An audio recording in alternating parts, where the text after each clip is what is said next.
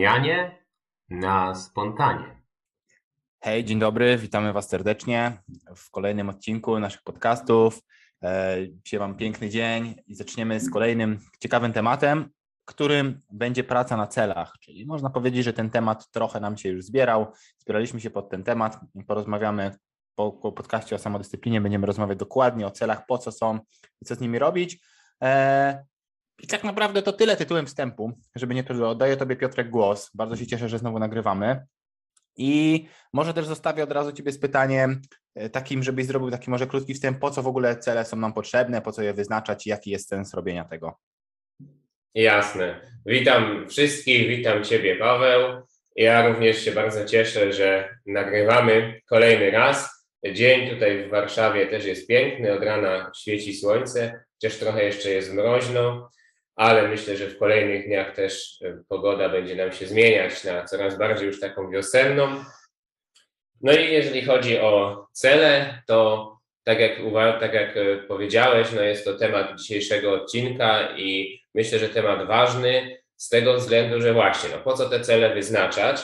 To tutaj już odpowiadając na pytanie, ja bym mm, określił to w ten sposób, że cele są takim namacalnym sposobem realizacji naszych wartości. My mówiliśmy bardzo dużo w poprzednich podcastach, czy to na temat poczucia wartości, czy na temat relacji, czy nawet na temat rozwoju osobistego jako takiego, jakie mogą być z niego korzyści, że bardzo ważne jest to, żeby mieć uporządkowany system wartości i wtedy jest nam łatwiej i samemu ze sobą sobie poradzić i tworzyć relacje z innymi, no i też między innymi różne rzeczy w życiu e, osiągać, ale nie ma sensu mieć tych wartości tylko i wyłącznie na poziomie ustalenia ich i koniec, tylko jeżeli już ustalimy, co jest dla nas ważne, jak to rozumiemy, to też warto by było ustalić, jak to chcemy realizować. Czyli jeżeli na, dla mnie wartością, powiedzmy, byłyby pieniądze, czy byłoby bogactwo, no to musiałbym sobie określić, co ja w ogóle przez to rozumiem i w jaki sposób ja bym chciał dojść do tego bogactwa. Jeżeli dla mnie wartością byłaby rodzina, no to też musiałbym sobie określić, w jaki sposób chcę ten, tą wartość realizować, czyli jakie miałbym cele, czy na przykład zapewnić dzieciom jakiś dobry start, czy też powiedzmy Mm, pielęgnować związek, mm, w jakiś tam sposób też trzeba byłoby się zastanowić w jaki i tak dalej. E, no i generalnie wszystkie te rzeczy można ubrać właśnie w takie cele. I według mnie jest to o tyle istotne, że my jesteśmy bombardowani emocjami i informacjami w dzisiejszym świecie. Ostatnio o tym wspominałem chyba w którymś z podcastów, gdzieś tam pamiętam na końcówce to się pojawiło, że dużo bardziej niż nasi przodkowie, nasi rodzice, dziadkowie, pradziadkowie, my jesteśmy bombardowani różnymi emocjami, e, tak naprawdę informacjami, ale one są w ten sposób przedstawiane, żeby wywoływać emocje, bo wtedy nasza uwaga w tamtą stronę leci. E, więc my mamy problem z tym, żeby utrzymać taką stabilność, spontaniczność, czyli mając pełną spontaniczność przy tym bombardowaniu informacjami, jakie mamy, według mnie ciężko by nam było żeby utrzymać ten stały kierunek, tylko zbytnio byśmy kluczyli. Można powiedzieć, to jest taka metafora statku, że my jesteśmy takim statkiem i mamy jakiś cel, gdzieś tam jest punkt A, punkt B, gdzieś tam na morzu, no i mm, ponieważ są pewne prądy morskie, pewne wiatry, pewne okoliczności, tak, jest to metaforą pewnych okoliczności, no to musimy płynąć nie po linii prostej, tylko jakby nawigować trochę, tak, czyli brać pod uwagę te okoliczności ale jeżeli nie ma w ogóle celu, no to jakby nie jest określony ten punkt, ta wyspa, do której chcemy dopłynąć. No i jest takie też powiedzenie rozwojowe, że jeśli nie wiesz dokąd idziesz, to pewnie tam nie dojdziesz. No i tak to jest też z tym statkiem. Jeżeli byśmy tylko okoliczności brali pod uwagę i odpowiadali na nie, ale nie mieli celu, to będziemy w kółko pływać.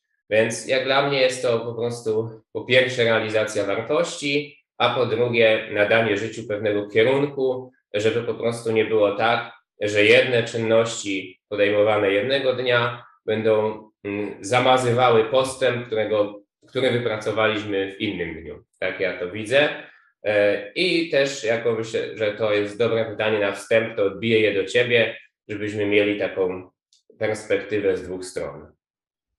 Tak, no ja myślę, że mój, mój, mój, mój przekaz jest bardzo spójny z tym, co, co Ty powiedziałeś. Bardziej jeszcze może bym dodał, że to jest bardziej też dla mnie taka operacjonalizacja wizji że jeszcze jak mamy wartości, to uważam, że jeszcze nad wartościami mamy jakąś wizję tego, jak widzimy nasze życie, takie utopijne życie i często w rozwoju też się z tym spotyka, że mówi się, że zacznie od wizji, natomiast wizja często jest czymś takim bardzo wielkim, wręcz nawet bym powiedział, że to nie jest cel sam w sobie, tylko jakiś proces, do którego dążymy. Czyli na przykład chcemy życie, w którym jest dużo miłości, gdzie ludzie są szczęśliwi, kochają się, y, realizują swoje potrzeby, y, są zdrowi emocjonalnie i tak dalej, i tak dalej. I to nie jest jakby cel taki sam w sobie, który możemy zmierzyć, natomiast jakby pewien kierunek, w którym płyniemy, czyli fajnie ty powiedziałeś o tej metaforze statku, że faktycznie w dzisiejszych czasach jest tak, że jest przetłok informacji, jesteśmy bombardowani z każdej strony. W porównaniu do tego, co było nawet naście lat temu, a już nie mówiąc o tym, co było setki lat temu, nasz umysł i mózg jest dzisiaj po prostu przytłoczony tym wszystkim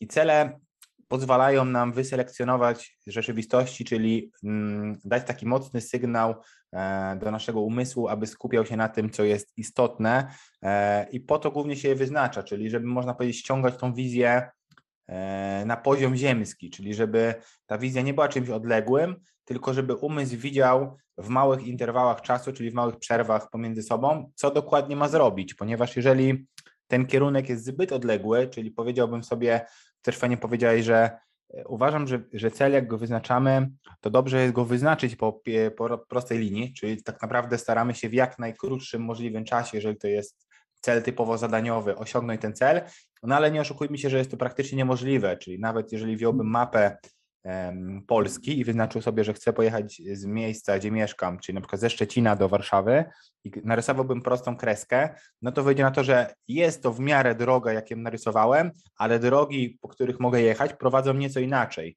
I jeżeli ten cel jest zbyt odległy, czyli jest to zbyt duży cel, to potrzebujemy po prostu to doprecyzować. Czyli można powiedzieć, że dla mnie cel sam sobie już jest doprecyzowaniem wizji, a jeszcze w obrębie celu, o czym pewnie będziemy rozmawiać też w trakcie i co wyjdzie, możemy to jeszcze bardziej doprecyzowywać, czyli po części jest to trochę spójne z tym, e, co mówiliśmy w e, jednym z podcastów, bodajże był to odcinek o korzyściach rozwoju, że jest to istota też doprecyzowania i dawania sobie wyraźnych sygnałów do tego, e, w którym kierunku chcemy iść, co trzeba zrobić. No i też jakby dla mnie istota tego jest, że jak, jak, jesteśmy, jak jesteś jednostką świadomą, no to rozumiesz, że większość rzeczy nie zrobisz w tu i teraz, czyli to, żeby, tak jak ty powiedziałeś, żyć w zgodzie ze swoimi wartościami, realizować swoje wartości, potrzebujemy jednak jakiejś e, powtarzalnej sekwencji, jakiejś pracy, która często jest e, też w zawiązaniu do tego, o czym rozmawialiśmy w ostatnim odcinku, odroczoną gratyfikacją, czyli część rzeczy, które robimy dzisiaj, które są zaplanowane, e, są ustalone w czasie jako odległe, umiemy przewidzieć, co się stanie, to żeby jakość tego życia E, i życie było w zgodzie z naszymi wartościami, to musimy już dzisiaj to zaplanować i wyznaczyć gdzieś w czasie, dzięki czemu będziemy w stanie podejmować określone działania, aby takie życie zbudować. Więc to też jest dla mnie bardzo istotne, że taką funkcję po prostu pełnią cele. I może teraz, jakby, żeby już też zamknąć ten temat, po co w ogóle są cele, to może zapytam Cię, jakie są Twoim zdaniem takie fundamenty E, osiągania celów albo podstawy. Co uważasz takie, jako takie kluczowe w kontekście wyznaczania celów? Jakie elementy muszą się tam znajdować, jakie umiejętności? Mm, tak, ja to bardziej traktuję jako pewien zestaw filarów, które pozwalają na osiąganie celów, mniej niż tylko samo wyznaczenie, bo jakby wyznaczenie to samo w sobie jest oczywiście duży challenge, E, I to na pewno trochę odpowiada na to pytanie, znaczy nawet nie trochę, to w dużej mierze, po to to jest właśnie, żeby odpowiadać na pytanie, jak na przykład, jakbyś chciał do mnie ze Szczecina przyjechać tutaj do Warszawy na Usynów, to żebyś nie jechał do mnie przez Rzym, tylko powiedzmy tymi drogami, które dalej nie będą linią prostą, ale może też nie naddawać za dużo drogi. Tak mam wrażenie, że czasami działamy w kontekście jakichś tam różnych celów, które nie są dobrze określone, że jedziemy sobie z jakiegoś jednego miasta do drugiego zupełnie okrężną drogą i dziwimy się potem, że nam to tak dużo zajęło. A często właśnie powodem jest ten cel źle wyznaczony, czy też w ogóle nie wyznaczony, tylko gdzieś tam spontanicznie realizowany, a nie poprzez szereg uporządkowanych działań. Oczywiście jakaś tam spontaniczność jest potrzebna w życiu, ale to też jest rzecz, którą chcę podkreślić, że wyznaczenie celów wcale jej nie wyklucza, wręcz często pozwala na to, żeby ta spontaniczność się później pojawiła i dalej była spontanicznością, a służyła też realizacji celów. Natomiast myślę, że to już jest taki temat bardziej zaawansowany, więc to sobie może kiedyś powiemy, nie wiem, jak będziemy o flow mówić, czy coś w tym rodzaju. Natomiast mm, odpowiadając na pytania te filary, e, to uważam, że to są tak, wyznaczenie celu, dekompozycja, monitoring i działanie. Czyli jeżeli chcemy osiągnąć cel, to musimy go najpierw wyznaczyć, potem musimy podzielić ten cel, to, to, to jest to, co ty mówiłeś, na mniejsze, czyli przełożyć abstrakcyjną wizję na konkretne działania namacalne, które można robić na przykład w ciągu danej godziny czy danego dnia, monitorować osiąganie tych celów, no i podejmować samo to działanie, czyli po prostu już te czynności. I każdy z tych filarów jest według mnie równie ważny, bo y, Wyznaczenie oczywiście musi być na początku, natomiast to wyznaczenie nic nie da, jeżeli nie będzie dekompozycji. Jeżeli nawet zdekomponujemy cel, czyli podzielimy go na jakiś szereg czynności, to jak nie ma monitoringu, czyli regularnego sprawdzania, czy to robimy, czy podążamy, jakie są nasze postępy, no to też to nic y, nam nie da. No i też monitoring nam nic nie da, jeżeli koniec końców nie będziemy działać, czyli to działanie musi być podejmowane i jeżeli ktoś ma z tym problem, no to może być właśnie kwestia z samym wyznaczeniem celów, czyli być może wyznaczył zły cel i mu się nie chce w tym działać, bo nie ma motywacji, bo nie czuje, że to na przykład jest zgodne z wartościami, ale może to być na przykład problem z działaniem, bo nie ma energii do tego działania, bo na przykład się niezdrowo odżywia, nie dosypia i tak dalej. Lub też jest jakiś problem z samodyscypliną lub jakieś tam połączenie różnych innych problemów, no ale sprowadza się do tego, że, że nie ma tego działania. Więc według mnie to są takie cztery filary, no i każdy z nich to jest w zasadzie osobny temat, który by można rozwinąć. Także może też y, powiedz w swojej wypowiedzi, jak ty byś to widział, co ty byś chciał może rozwinąć, o czym jeszcze dopowiedzieć, bo mi się wydaje, że to, to wyznaczenie celów też jest y, chyba to, co tym, co chcielibyśmy tutaj szerzej omówić. Ja kojarzę taki model SMART, którego kiedyś byłem zaciekłym krytykiem, a dzisiaj uważam, że jest w nim dużo więcej sensu niż mi się wydawało, ale trzeba go dobrze rozumieć. No ale przy samym wyznaczeniu celów można wiele pułapek, mm, wiele pułapek wpaść, popełnić wiele błędów, więc y, możemy sobie te rzeczy trochę rozbić. E, no ale to pytanie właśnie, jak tutaj, w którą stronę pójdziemy, bo pewnie omówić wszystko dokładnie to byłoby ciężko. Także też y, zapytam Ciebie, jak Ty to widzisz. Tak, ja może trochę nabuduję na tym, co Ty powiedziałeś, bo ja się w pełni zgadzam z tymi filarami, które Ty powiedziałeś. Jeszcze może dodam kilka albo bardziej właśnie rozbiję te Twoje jeszcze precyzyjniej na niektóre elementy, bo w pełni zgadzam się z tym, że bardzo dużo czasu moglibyśmy spędzić na tym, jak wyznaczać cel, bo jeżeli dobrze to zrobimy, to jest tam już ukryte kilka dla mnie takich fundamentów, czyli dobrze określony cel daje nam motywację.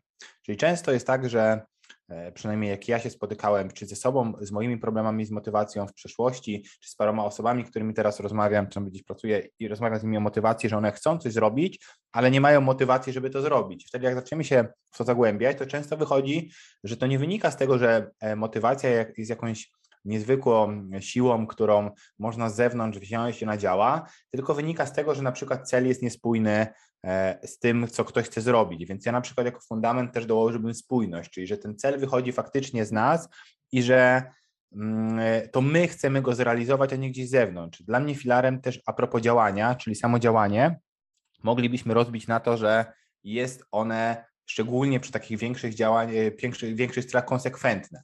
Czyli jeżeli chcemy na przykład trenować jakiś sport, chodzimy na siłownię, trenujemy inny sport, to też nie wystarczy raz podjąć tego działania, tylko na przykład założyć, że to działanie jest określone w czasie i wymaga pewnej konsekwencji, e, żeby, żeby to zrealizować. Dalej uważam, że też takim aspektem, który jest istotny, jest często wiara.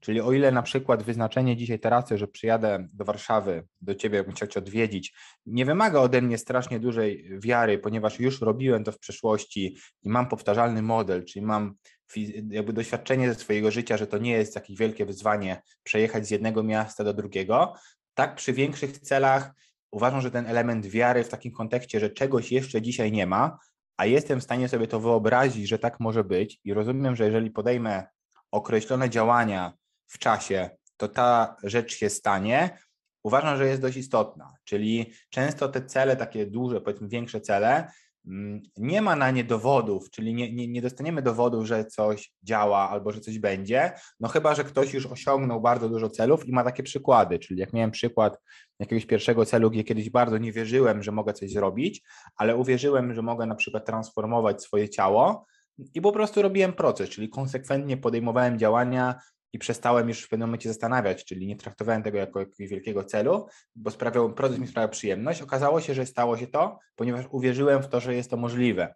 E, więc to też jest dość istotny dla mnie filar, żeby po prostu wierzyć, że uważam, że element wiary jest dość kluczowy w, w kontekście celów. Dalej uważam, że też istotna jest odpowiedzialność, czyli jak mamy już jakiś cel, to żeby dobrze rozłożyć odpowiedzialność, kto za ten cel jest odpowiedzialny, bo jeżeli na przykład mówimy o celach, które wyznaczamy w ramach na przykład jakiejś organizacji, to może być tak, że kilka osób jest zaangażowanych w te cele. Jeżeli to są nawet moje własne cele, to również może być tak, że angażuję w te cele inne osoby i ta odpowiedzialność będzie rozłożona pomiędzy w różne miejsca, mówiąc kolokwialnie. Czyli mógłbym na przykład, trzymając się już tego przykładu przejazdu do Warszawy, e, jechać do Warszawy, ale na przykład z kierowcą, który by mnie tam e, zawiózł. I teraz zrealizowanie tego celu, czyli jeżeli założę, że celem jest to, że dojechałem do Warszawy, po części zależałoby też od umiejętności e, kierowcy, który mi wiezie i na przykład od sprawności jego samochodu.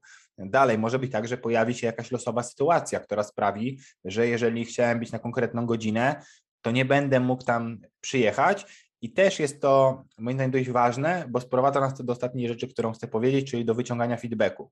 I oczywiście do strategii, czyli mamy załóżmy jakąś strategię bazową, strategię, która pozwoli nam zrealizować ten cel, czyli jakie dokładnie działania będziemy podejmować, aby ten cel zrealizować.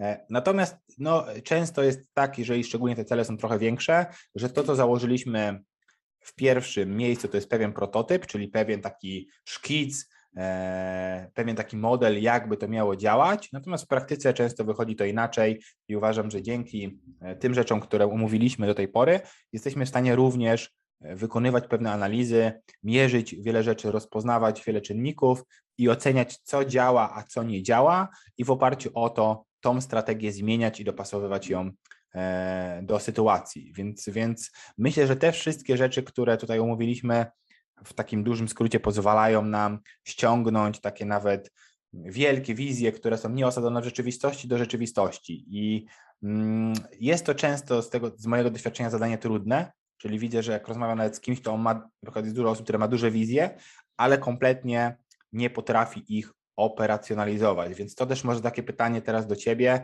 no chyba, że jeszcze będziesz chciał coś dodać, bo to jest też taki szeroki temat. Mhm. Natomiast moje pytanie, jakie by było, to jak Twoim zdaniem można przekładać takie duże wizje, które ktoś ma, na takie konkretne rzeczy do zrobienia? Czyli wizję, że ktoś będzie na przykład mistrzem świata w sporcie, w to, że ma coś zrobić. Wizję, że ktoś będzie miał dużą firmę i będzie pomagać całemu światu i będzie miał wielu pracowników, którzy się cieszą z tego, że pracują. Co może zrobić, żeby takie rzeczy, takie projekty ściągać na poziom ziemski, na taki, na poziom celów?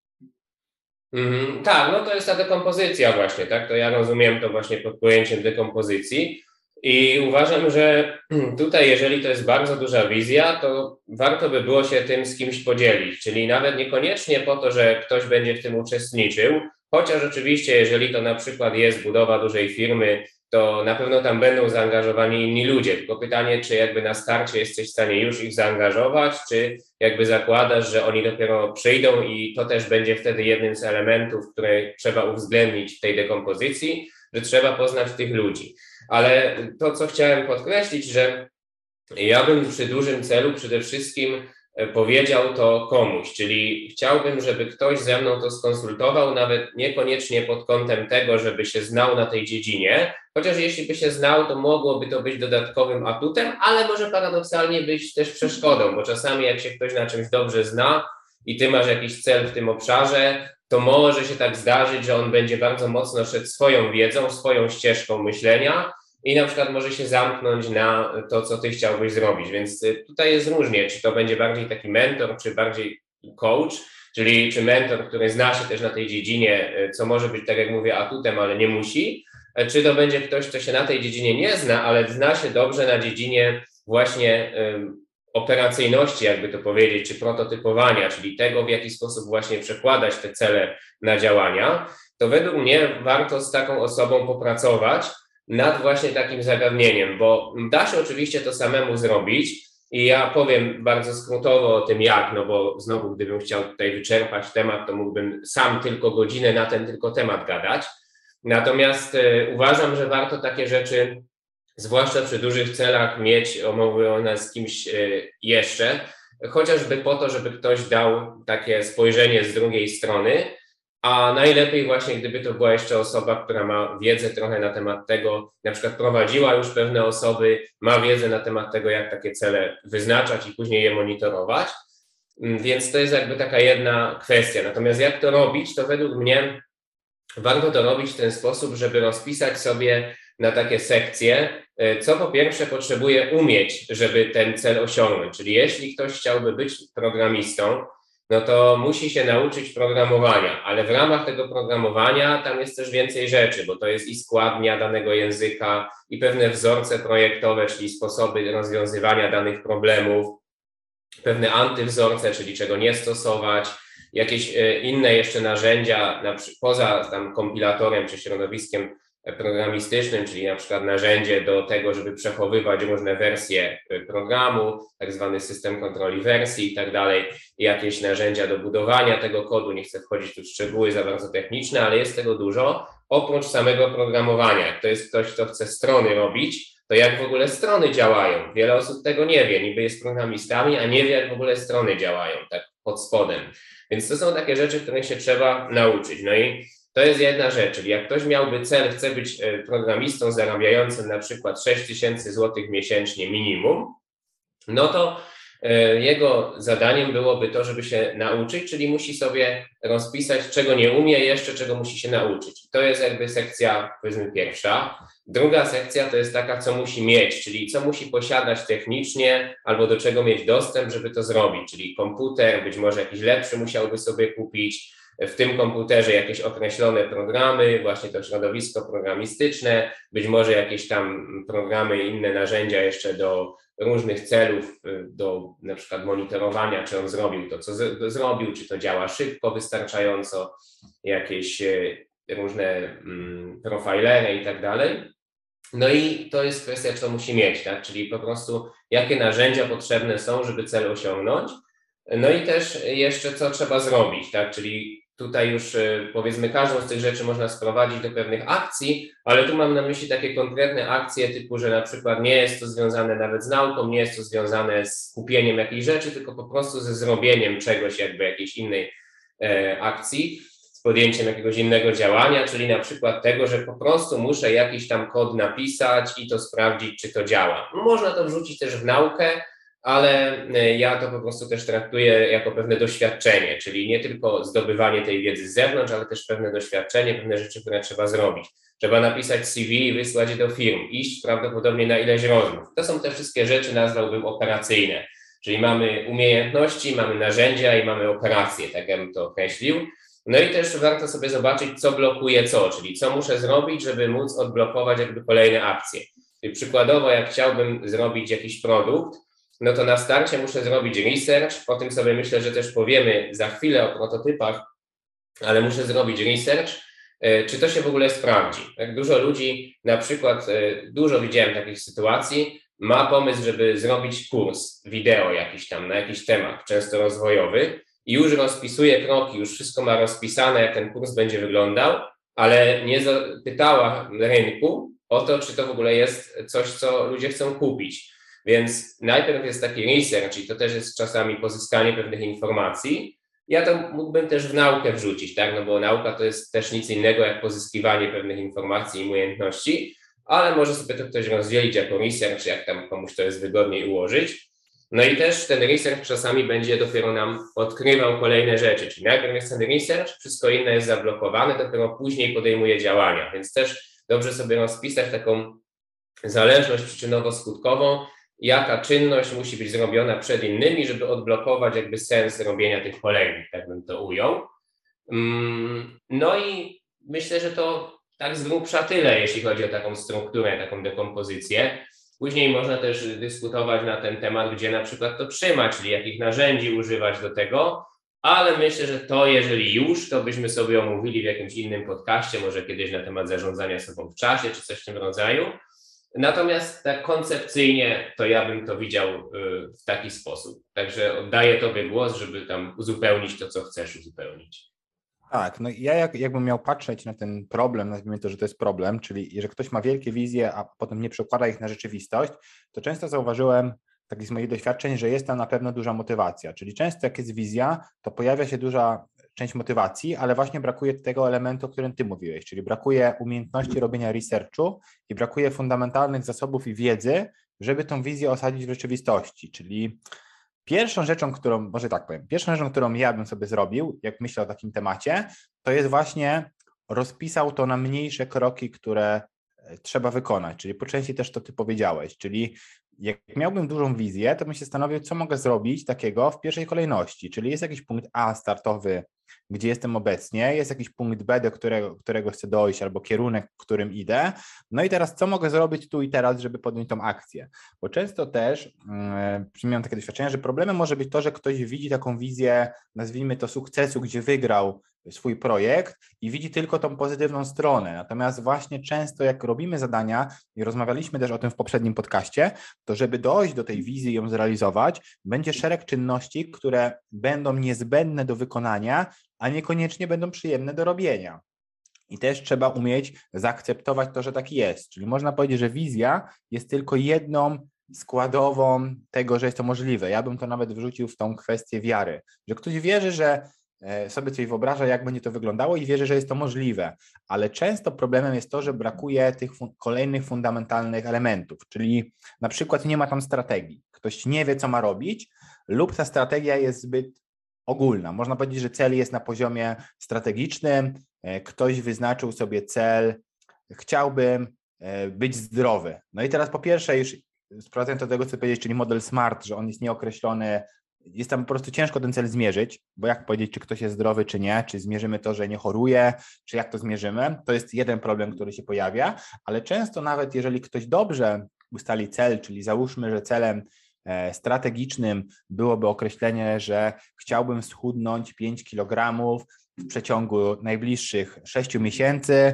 e, będę to mierzyć tak, że będę stawać na wadze i tak dalej, i tak dalej, czyli cel jest dobrze opisany, to też często brakuje konkretnych kroków i narzędzi, które sprawią, że ten cel zostanie zrobiony. Czyli teoretycznie umysł wie, co ma zrobić. Jego celem jest to, żeby zrzucić 5 kg, ale po pierwsze nie wie, jakich metod użyję do tego, żeby z tym pracować, czyli mówi sobie, czy jak mogę to zrobić? No mogę to zrobić tak, że będę trenował, jeździł na rowerze albo biegał czasami, dodatkowo będę jadł określone posiłki w określonym czasie, i jeszcze będę się regenerował, czyli dbał o swój sen, czyli nie będę chodził późno spać, tylko będę na przykład wstawać z cyklem dobowym. I to jest ok, natomiast dalej w, w obszarze tych konkretnych elementów często trzeba je rozpisać jeszcze bardziej, czyli w jakie dni będziesz trenować, kiedy i kiedy, tak żeby umysł dokładnie widział, co ma zrobić, czyli jakie dokładnie aktywności ma podejmować, bo jeżeli tego brakuje, to też jest to trochę taki jeżeli koncept jest po prostu zbyt ogólny, to może powodować to, że ktoś nie będzie podejmować akcji. I często tutaj w tym zakresie uważam, że jest problem z działaniem i ze startem realizacji wizji, czyli wizja często jest czymś bardzo atrakcyjnym dla umysłu i bardzo takim dodającym energii. Natomiast pytanie, czy jest w nas ta determinacja i poukładanie strategia, żeby zacząć robić pierwszy mały krok. Czyli można powiedzieć, że fajnie być szefem Facebooka czy tam szefem Apple'a, ale jak cofniemy się w historii, czytamy biografię tych ludzi, no to większość tych projektów była bardzo kwestionowana, czyli dużo ludzi e, uważało, że to jest w ogóle bez sensu, że taki projekt się nie uda. Często te osoby balansowały na granicach bankructwa i naprawdę wymagało to ogromnej wiary, determinacji i strategii, żeby te cele wdrożyć w życie. Więc dla mnie zawsze jak, jako taki tip, jak bym powiedział, dla osób, które mają takie bardzo nie chcę mówić, że abstrakcyjne wizje, bo każda jest jakby możliwa do zrealizowania, ale jest taki cel ogromny, który jest zbyt duży, to, to uważam, że pierwszym krokiem, który warto zrobić, to jest to ściągnąć nieco na mniejszą płaszczyznę, czyli jak ktoś chciałby um, przejechać podróż dookoła świata, no to fajnie w pierwszej kolejności zaplanować pierwsze miasto, do którego dojedzie, bo jeżeli chcesz zrobić podróż dookoła świata, to i tak to miasto musisz pokonać. I dla umysłu często ten pierwszy mały krok jest łatwiejszy do uwierzenia, żeby podjąć działanie, niż taka bardzo duża wizja. Więc, więc e, ja po prostu tak bym to wrzucił, też nie przedłużając, bo jest to tak samo, jak ty powiedziałeś, taki temat, że można by godzinami o nim, o nim mówić, a bardziej staram się tutaj nakreślić może gdzieś istotę tego e, problemu. Tak, no ja bym wrócił jeszcze trochę do tego wyznaczania celów, bo ty też właśnie wspomniałeś o tym smarcie. I tak jak mówię, ja kiedyś byłem takim bardzo dużym przeciwnikiem tego modelu, bo uważałem, że po pierwsze tam mamy, w ogóle może przybliżę słuchaczom o co w tym modelu chodzi. To jest taki model, który zakłada, że mamy pięć elementów, które określają, czy cel jest dobrze wyznaczony. Pierwszym elementem jest to, żeby był specyficzny, czyli dobrze określony. Drugim, żeby był mierzalny, czyli żeby można było właśnie wprowadzić jakąś metrykę, o czym myślę, że za chwilę sobie porozmawiamy, która pozwalałaby określić, na ile ten cel się udało osiągnąć. Potem musi to być cel, mm, który jest achievable, czyli osiągalny, czyli da się go osiągnąć, i relevant, czyli istotny w naszym życiu. Też y, jest jeszcze drugi sposób, jak się ten akronim rozwija, ale on się w zasadzie sprowadza do tego samego, czyli z jednej strony, żeby cel był osiągalny, a z drugiej istotny w naszym życiu, czyli żeby miał jakieś znaczenie. No i określony w czasie, tak? Czyli to y, jest ta ostatnia literka T od time, timely defined więc y, to są te elementy. No ja krytykowałem ten y, model, bo uważałem po pierwsze, że nie każdy cel się w ogóle do tego nadaje, bo niektóre cele będziemy stale monitorować, a nie mm, określać je w czasie. Po drugie, no ta estymata, kiedy by to się miało udać, często będzie taką, takim zgadywaniem trochę i to po części rozwiązuje właśnie prototypowanie, ten problem. No i też często ludzie źle do tego podchodzą. Zauważyłem, jeśli chodzi o to, czy właśnie ten cel jest y, dla nas rzeczywiście osiągalny i czy on jest rzeczywiście dla nas istotny.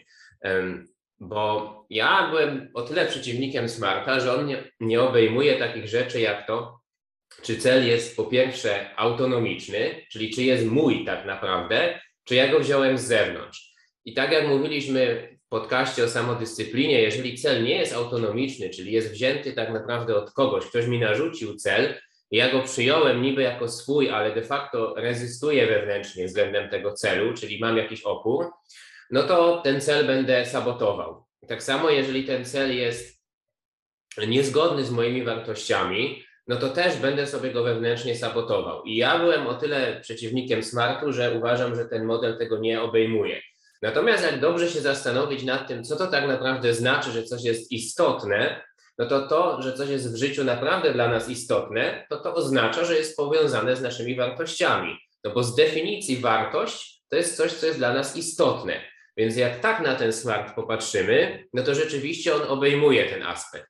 Jeżeli chodzi o autonomię, to to w pewnym sensie też to obejmuje ten aspekt, jeżeli zrozumiemy, co to znaczy dla nas ambitny, co to, czy tam y, y, osiągalny i co to znaczy dla nas istotny. Bo jeżeli coś jest dla nas y, jednocześnie osiągalne, ale jest też istotne, no to powinno to być właśnie tym naszym celem, powinno to wynikać z tego. Jeżeli to jest czyjś zewnętrzny cel, to albo on nie będzie dla nas tak naprawdę osiągalny, bo to ktoś inny chce coś osiągnąć, albo on nie będzie dla nas istotny, bo nie z naszych wartości wypływa. Więc y, ten smart może być wystarczający, tylko uważam, że trzeba wtedy zrobić bardzo głęboką eksplorację nad tymi dwiema literkami, które większość ludzi pomija. Bo większość ludzi się skupia na tym, żeby był specyficzny i mierzalny, co ma pewną wartość oczywiście, natomiast wiele osób ignoruje to A i R, czyli tą istotność i osiągalność. Nie, nie zastanawia się nad tym, tylko stwierdza, no osiągalny, tak, osiągalny, cyk, wpisuje, koniec, smart odwalony. Nie, to są konkretne rzeczy, nad którymi się trzeba pochylić i to głęboko tak naprawdę, być może bardziej nawet czasami niż nad tym określeniem tego w czasie. Bo jeżeli coś określę w czasie nawet, ale to nie będzie moim celem, to jaki sens w ogóle tego wyznaczania, jaki sens tych estymat jest? Więc y, uważam, że nie można ignorować tych, y, tych pośrednich elementów, tych środkowych, istotności i osiągalności celów, tylko to trzeba rozpatrywać pod kątem właśnie własnych wartości. Także tak jeszcze bym uzupełnił ten, ten z kolei pierwszy element, który e, się pojawił, czyli wyznaczanie celów. Natomiast jak już też mówimy o smarcie, no to tam jest measurable, tak? czyli są te metryki. No i to jest taka rzecz, o którą Ciebie chciałbym zapytać, bo wiem, że tutaj e, no, mocniej się nad tym zastanawiałeś, masz, masz fajną wiedzę na ten temat. Właśnie o te mierniki, czyli jakie mamy mierniki w kontekście celu, co możemy mierzyć i dlaczego warto to robić. Tak, no jeszcze tak, żeby domknąć tylko to, szybko to, co ty powiedziałeś, no to w pełni się z tym zgadzam, że uważam nawet, że musimy przyjąć też przy, przy, zakładaniu celów pewne założenia, które często, e, jak jesteśmy w rozwoju, dla nas są oczywiste, a nie mamy czasu, żeby wszystkich wymienić. Więc dla mnie, jak ktoś wyznacza cel, a nie do końca jeszcze rozumie swoją wizję, misję, wartości i obszary, w jakich chce ten cel wyznaczać, no to ciężko mówić o celach, bo one są trochę odklejone właśnie od tego i ten smart może być taki oszukany. Czyli można sobie wyznaczyć cel smart, ale tak jak ty powiedziałeś, on jest nieautonomiczny, no i to auto, e, e, wtedy sprowadzi się do tego, że na przykład nie będzie motywacji, żeby go robić. I, I, często osoby wyznaczają sobie takie cele lub e, są to cele na przykład firmowe. To wtedy bym zakwestionował, czy faktycznie jesteś w dobrym miejscu w swoim życiu, jeżeli masz cel, który jest absolutnie z tobą niespójny. E, I próbują jakąś magiczną siłą znaleźć tą motywację, żeby ten cel zrealizować, co tylko i wyłącznie będzie prowadziło do konfliktów wewnętrznych, e, i do tego, że w tych celach będzie się błądzić, bo tak jak powiedziałeś, jeżeli dobrze się ten cel wyznaczy tą metodą, ale ten cel będzie zgodny z nami, z tym, gdzie chcemy iść w życiu e, i z naszymi wartościami, to większość problemów e, to moim zdaniem rozwiązuje, więc sprawdzamy tutaj. Natomiast, żeby nie przedłużać i przejść od razu do tych mierników, to tak, oczywiście mierniki są czymś, co pozwala nam, powiedziałbym, że rozpoznawać, to jest chyba dobre słowo, czyli rozpoznawać, w jakim etapie naszego procesu realizacji celu jesteśmy i rozpoznawać różne wskaźniki w rzeczywistości, które mówią nam, że idziemy w dobrą stronę. Czyli musimy sobie zdefiniować, co warto w ramach realizacji danego celu mierzyć, bo dzięki temu będziemy w stanie rozpoznać i ocenić, czy idziemy w dobrą, czy w złą stronę. I oczywiście takim pierwszym, e, można powiedzieć, banalnym i oczywistym miernikiem jest to, po czym w ogóle sprawdzę, że dany cel został zrealizowany. Czyli jak rozpoznam, że ustaliłem sobie cel i że już ten cel zrealizowałem. Skąd będę to wiedział, że ten cel jest realizowany? Natomiast nie jest to jedyny, zauważyłem, miernik, który warto mieć, ponieważ jest kilka jeszcze innych rzeczy, e, na, o które, które warto sprawdzić. Chociażby to właśnie, o czym powiedzieliśmy przed chwilą, czyli nawet jeżeli cel jest ustalony metodą SMART, to warto zastanowić się, jak się czuję w trakcie realizacji tego celu. Bo jeżeli okazuje się, że ustaliłem sobie cel, albo ktoś mi właśnie ten cel dał, a ja się czuję bardzo nieszczęśliwy e, w trakcie realizacji tego celu, męczę się z tym, codziennie wstaję, jakbym po prostu e, szedł na skazanie, no to zakwestionowałbym to, czy ten cel w ogóle jest dobro, dobrze osiągnięty, bo może wyznaczony jakąś metodą faktycznie on dobrze jest, no ale nie jest on koniecznie dobry. Dalej pomyślałbym, jak to wpływa też na inne cele. Bo może być tak, że, że często w życiu nie mamy tylko jednego celu. Oczywiście jest jakaś optymalna sytuacja, gdzie już nasze życie jest na tyle zoptymalizowane, że na przykład obszarowo skupiamy się, że teraz pracuję nad swoim zdrowiem, teraz pracuję nad swoją sytuacją finansową, teraz pracuję nad swoimi relacjami, ale często jednak sprowadza się do tego, że pracujemy nad kilkoma celami w różnych obszarach naraz. Więc zastanowiłbym się, jak to wpływa na inne cele. Bo jeżeli na przykład mam cel swój sprzedażowy, że wstaję w pracy i realizuję swoje cele sprzedażowe, czyli muszę być skupiony, e, pełen energii e, i entuzjastycznie nastawiony do klientów, a wyznaczę sobie cel, że e, szykuję się na jakieś zawody sportowe i będę teraz trenować sześć jednostek treningowych bardzo ciężkich po dwie godziny w tygodniu, no to prawdopodobnie ciężko mi będzie zadbać o regenerację, żeby wstać zregenerowanym i zrealizować drugi cel. Więc też bym trochę patrzył na to, jak te cele wzajemnie na siebie wpływają i czy, nie czy, czy mocne skupienie na jednym celu nie będzie zaburzać całej dynamiki innych celów. Mm, możemy oczywiście też patrzeć na przykład na otoczenie. Czy cel, który sobie obecnie wyznaczyłem, nie stanie się toksyczny albo niezdrowy e, dla mojego otoczenia. Bo jeżeli na przykład żyję w związku i zacznę coś robić, to może być to e, przeszkadzające dla drugiej osoby, bo brakuje na przykład zorganizowania pewnego celu, tego celu. Możemy również zastanowić się, jakie nowe możliwości się pojawiły w trakcie realizacji tego celu. Bo mogę robić też pewien cel, na przykład nagrywamy podcasty i okaże się, że w trakcie tego celu pojawiły się nowe możliwości i mogę zrobić coś jeszcze, co było niemożliwe na samym początku. Więc e, nie chcę też tak wymieniać tego wszystkiego, co mówię, ale bardziej takie rzucić trochę dla umysłu takie, taką karbę, żeby zastanowić się, co jeszcze na co jeszcze można się, na co można jeszcze zwrócić uwagę, co było nieoczywiste przy tych miernikach, bo często e, przy celach mówi się, że mierz tylko i wyłącznie to, czy ten cel został zrealizowany, a całkowicie nie uwzględnia się tych pozostałych elementów, o których powiedziałem. I uważam, że, że to jest dość istotne bo pozwala wtedy trzymać się tej swojej autentyczności e, i nawigować przez swoje życie, tak żeby być dalej w zgodzie z tym życiem, a, a nie walczyć trochę z celami, bo oczywiście o to chodzi też w wyciąganiu feedbacku, że czasem te cele, które ustalimy, nie będą dla nas dobre i też uważam, że dużą umiejętnością jest po prostu zostawić te cele i nie realizować ich, czyli mieć chociażby taki miernik, żeby sprawdzać sobie, czy ten cel rezonuje ze mną, czy po prostu ustaliłem go z jakiegoś miejsca w sobie, gdzie miałem chociażby coś nieprzepracowane już ten schemat przepracowałem i ten cel na przykład już nie ma większego, dalszego sensu.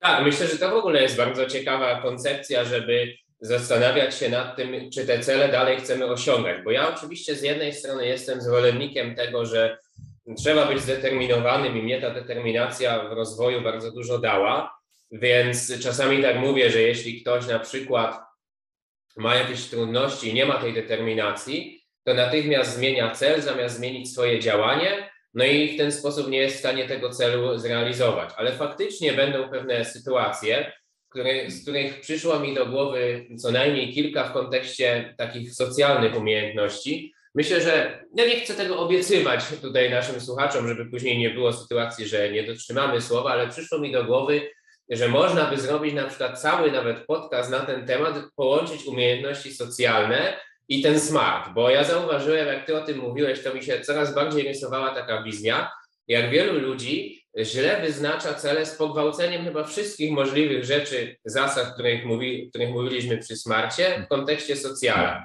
Czyli, że ludzie mają często cele, które nie są w ogóle ich, są kompletnie wewnętrznie skonfliktowane. Nie ma tam jakiejś dekompozycji, jest mnóstwo życzeniowego myślenia i tak dalej. Kiedy na przykład ludzie się starają uczyć umiejętności socjalnych, czyli tak naprawdę tych relacji. Tak? W tym jest też jakaś część, powiedzmy, osób, które się interesują relacjami, w szczególności damsko-męskimi, ale nawet można to rozszerzyć do kwestii takich socjalnych umiejętności w ogóle. I tam uważam, że te cele, a przez to i działania są bardzo mocno e, gdzieś tam e, jakby zaburzone i po prostu nieskuteczne, a często nawet szkodliwe, bo właśnie bierze się to często z błędnego określenia celów i błędnego monitorowania, mierzenia.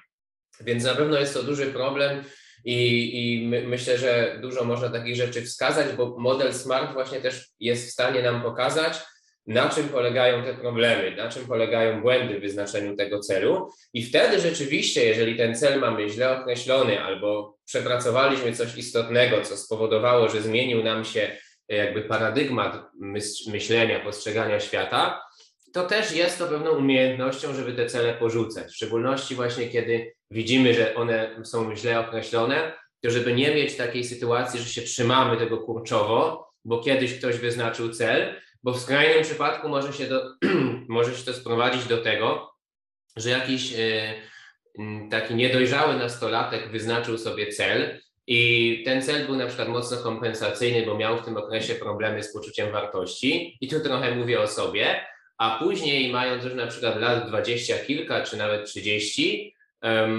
dalej już dorosły mężczyzna trzyma się planów tego nastolatka. No i jedną z umiejętności jest to porzucić po prostu, żeby zrozumieć, że okej, okay, ten plan był wyznaczony przez kogoś niedojrzałego. Tu już trzeba z tego zrezygnować, bo on był wyznaczony na bazie pewnego zestawu wiedzy, wycinka rzeczywistości jeszcze zniekształconego przez pryzmat zaburzonego poczucia wartości, które były dostępne temu nastolatkowi. Teraz, kiedy już jesteś bardziej dojrzały, widzisz dużo więcej niż tylko tamten wycinek. To jest, nie jest już to tak przefiltrowane przez jakieś, powiedzmy, problemy emocjonalne i dzięki temu masz bardziej krystaliczną wizję tego, co jest wokół ciebie, i wtedy możesz dużo bardziej świadomie wybierać i nie możesz brnąć dalej w te cele wyznaczone tam kiedyś, bo wyznaczyła je osoba, która miała trochę przed sobą taką zaparowaną szybę. Ty już nie masz tej zaparowanej szyby, więc widzisz wszystkie rzeczy inaczej, i to jest właśnie moment na to, żeby te cele zrewidować. Natomiast ja bym jeszcze przeszedł właśnie do tego, co też parę razy nakreśliliśmy i co trochę jest związane z tym przecieraniem szyby. Ja mówię o sobie w tym kontekście, że pokonałem problemy z poczuciem wartości i to było tym moim przetarciem szyby, ale czasami tym przetarciem szyby jest w ogóle sprawdzenie tego, czy dany pomysł czy produkt ma szansę w ogóle się sprawdzić jako taki. I to jest pewna, można powiedzieć, nawet dziedzina, która nazywa się prototypowaniem, czyli tworzenie pewnego prototypu, który pozwoli nam rozwiązać taki problem, że my nie jesteśmy w stanie pewnych rzeczy z góry przewidzieć, nie robiąc czegoś, ale żeby robiąc to nie podjąć za dużych kosztów. Więc y, o to bym Cię zapytał, jak, jak prototypować, na czym to w ogóle polega?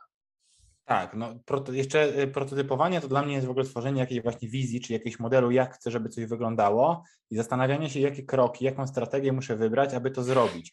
Natomiast jeszcze jedna fajna rzecz, sorry, że wrócę, ale to jest coś, co Oho. fajnie ty powiedziałeś, chciałbym to domknąć też, bo to jest mega istotne, mhm. że faktycznie to jest dla mnie bardzo cenne i też dużo mi czasu zajęło, szczególnie, że porzucanie swoich celów, które, tak jak ty powiedziałeś, też często wyznacza jak niedojrzała moja część osobowości i w które można brnąć i widzę to bardzo, to jest bardzo popularne i to już nie mówię nawet o celach indywidualnych, tylko na przykład o takim celu, że ktoś sobie powiedział, że do pewnego wieku musi e, mieć dziecko albo musi być w związku małżeńskim, i, i na przykład żyje w, na siłę dąży do tej relacji, jest to takie bardzo siłowe, po czym po kilkunastu latach dochodzi, że w ogóle żył w niezgodzie, w przeciwieństwie tego, kim chciał być, bo gdzieś w głowie miał wgrany ten cel. I jak to sprawdzałem, to jest tam bardzo dużo takich e, reguł socjalnych. Nie będę ich teraz wymieniać, jak prawo konsekwencji, że często te cele działają i uważam, że wręcz porzucanie swoich celów jest to pewnego rodzaju umiejętność, żeby umieć to zauważyć, natomiast też mieć na uwadze to, że gdyby nie te cele przez mgłę, to nie byłoby tych jasnych celów, które mamy teraz. Czyli też drugi taki, drugi taki biegun, który widzę, to jest zbyt długie czekanie z wyznaczeniem celu do momentu, kiedy ten cel nie będzie idealnie po prostu z nas płynął, że jesteśmy w pełni, czujemy, że to jest nasz cel.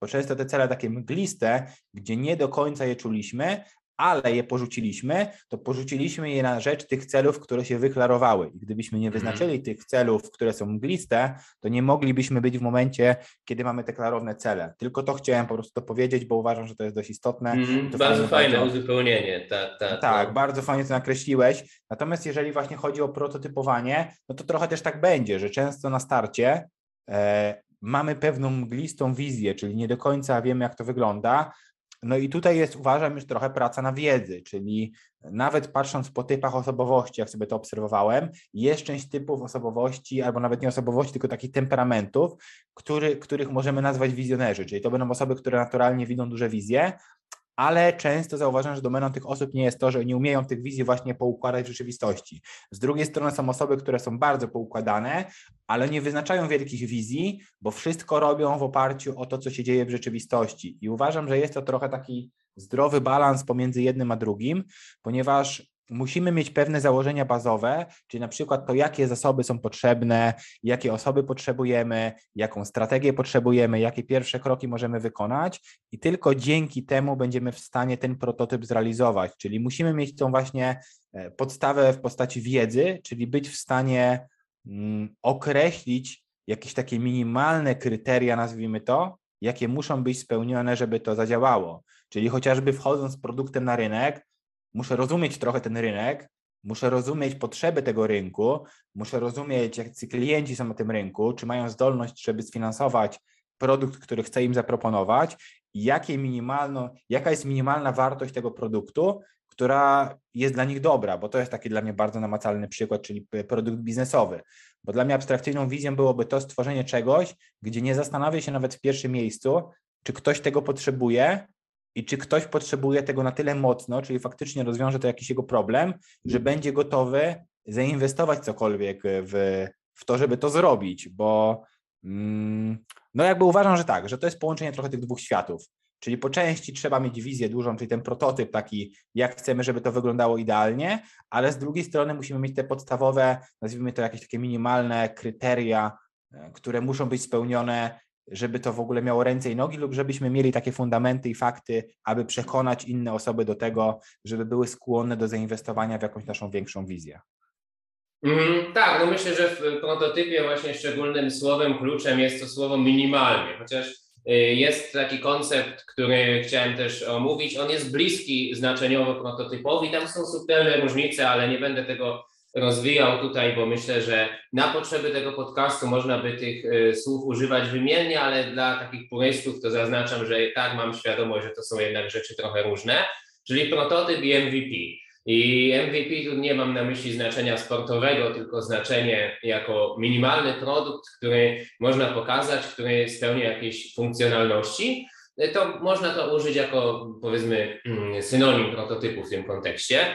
No i y, ja pamiętam, że kiedyś byłem w takiej grupie, która się zajmowała startupami. Ja nie miałem wtedy planu, żeby startup zrobić, ale chciałem się trochę dokształcić, w związku z czym y, uczestniczyłem w tej grupie. No i tam bardzo mocna była, mm, bardzo mocny nacisk był na to, żeby po pierwsze produkt był skalowalny, czyli żeby można było z małego zrobić go dużym, bez jakichś bardzo dużych modyfikacji, ale drugim słowem kluczem było właśnie to MVP, czyli jak zrobić coś takiego, żeby pokazać inwestorom, to się sprawdzi, tak? Bo często startupy na tym polegają, że się poszukuje kogoś, kto w to zainwestuje, czyli ty coś robisz, masz jakiś pomysł i szukasz kogoś, kto da kasę, żeby móc to realizować. No i oczywiście ten, kto zainwestuje i trafnie zainwestuje, no to też może zarobić, na tym to polega, ale generalnie e, trzeba go jakoś przekonać. I to MVP to jest coś takiego, co pozwala przekonać tego inwestora, że ok, to już działa, to jest jakiś taki, jak sama nazwa wskazuje, minimalny produkt z minimalną funkcjonalnością, ale taką, która już działa, już coś robi, już coś realizuje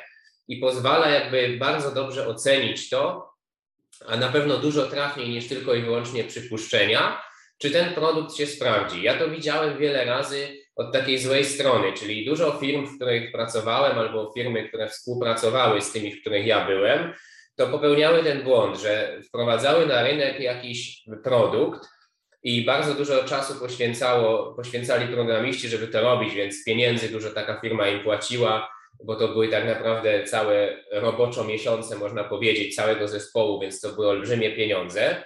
No i tak naprawdę potem się okazywało, że ten produkt nie jest dobry, że ten produkt się nie sprzedaje, bo ktoś nie wziął pod uwagę tego, czy on w ogóle jest, e, ma miejsce na rynku, tak? Czy ktoś stwierdził, dobra, są trzy podobne produkty, to my dodamy dwie funkcjonalności, będziemy lepsi od innych i wtedy wszystko się ułoży. No a tak naprawdę to tak nie działa. Rynek jest trochę bardziej skomplikowany, no i trzeba to wypróbować. I teraz, zanim rzucimy swoje nakłady sił i finansów, na realizację jakiegoś produktu, co do którego mamy tylko przypuszczenie, że on zadziała, to właśnie warto zrobić takie MVP, czyli pewien prototyp, który pozwoli nam zobaczyć, czy to w ogóle zadziała i zastanowić się nad tym, jak minimalnym nakładem sił można przetestować ten pomysł. I to też widzę w skali mikro, tak? bo tutaj mówię o skali makro, o olbrzymich projektach IT, ale olbrzymich, no różnej wielkości, ale powiedzmy takich, gdzie już są zespoły jakieś, czyli na przykład 10 osób pracuje przez rok, no to to już jest pokaźny projekt. Natomiast mm, czasami to w skali mikro można zastosować, czyli dla siebie, tak? Czyli to, co już wcześniej mówiłem, że kojarzą mi się osoby, gdzie właśnie w rozwoju osobistym na początku często jest taki hype, że chcemy wejść w ten rozwój, chcemy być trenerami, bo to jakby tak podnosi ten status to jest ten cel taki trochę z zaparowaną szybą, że później jak uczymy się poczucia wartości, to ta szyba się przeciera i już widzimy, że ten status w gruncie rzeczy nam tak wcale dużo nie daje i że ten status w ogóle trenera rozwoju to jest taki bardzo wątpliwy, bo niektórzy to wręcz mają na przeciwnej osi statusów taką instancję jak trenera rozwoju i tak dalej, i tak dalej. No ale mamy taki pomysł często na początku. Dużo ludzi idzie w ten hype i już chce produkt. Ja widziałem już, kilka przynajmniej takich sytuacji, że ktoś miał rozpisane po kolei, jakie, jakie rzeczy on chce w produkcie mieć swoim. I te produkty dotyczyły tam różnych rzeczy, tam uwodzenia, jakieś tam uczenia się różnych technik, czasami sprzedaży, y, tam o medytacji chyba też coś takiego było. I tam ludzie się na przykład na forach tym chwalili.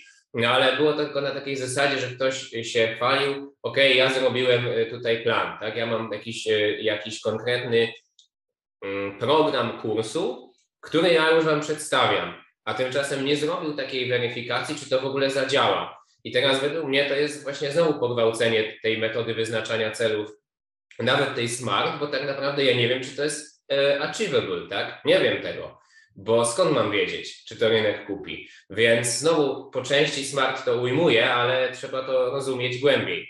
Więc e, wtedy, jeżeli zrobię taki prototyp, no to stwierdzam, czy to jest osiągalne, czy nie. No i na przykład w kontekście kursu, jak ktoś chciałby kurs wydać, no to po prostu na przykład robi kilka filmików na forum i może patrzeć, tak, czy będą komentarze tam, czy ludzie będą zadawać pytania, może nawet zrobić jakiś coaching do tego, zrobi na przykład kilka filmików i rozwinie to i powie, no tutaj mam coaching, jeszcze możecie przyjść, nie? Na przykład coś takiego i czy ludzie w ogóle przyjdą, czy się będą chcieli tego uczyć.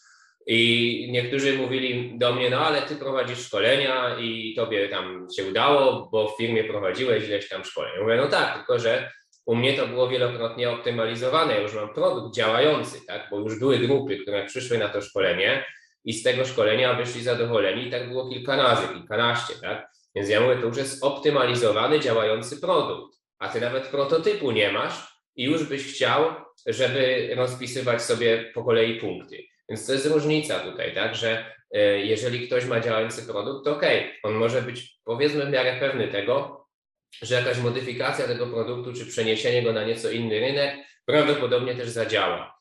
Chociaż to zawsze jest kwestia na ile inny i tak dalej, ale w uproszczeniu to już jest y, sprawdzone. Natomiast jeżeli ktoś tylko y, przekonaniem własnym się kieruje, że coś jest możliwe, no to według mnie to jest słabe i zastanowiłbym się, czy jest aby na pewno dobre, żeby w to inwestować pieniądze, a i czas tak naprawdę, no bo czas to w sumie y, też można powiedzieć pieniądz, tak? Nawet jak takie porzekadło mówi, no bardzo dużo w tym jest, bo, bo w tym samym czasie moglibyśmy coś innego robić, czyli to się nazywa chyba prawem kosztów alternatywnych.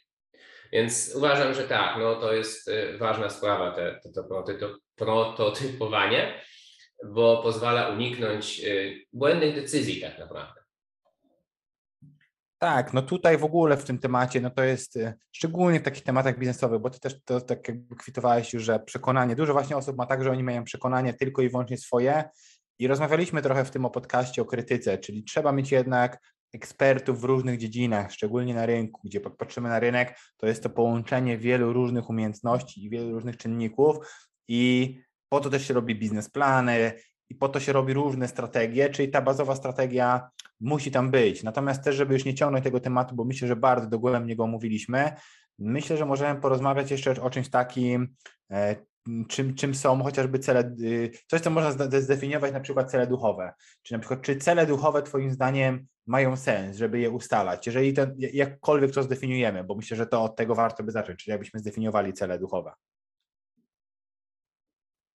Tak, no myślę, że cele duchowe to, to bardzo dobrze mówisz, że trzeba by było najpierw zdefiniować w ogóle, co przez to rozumiem.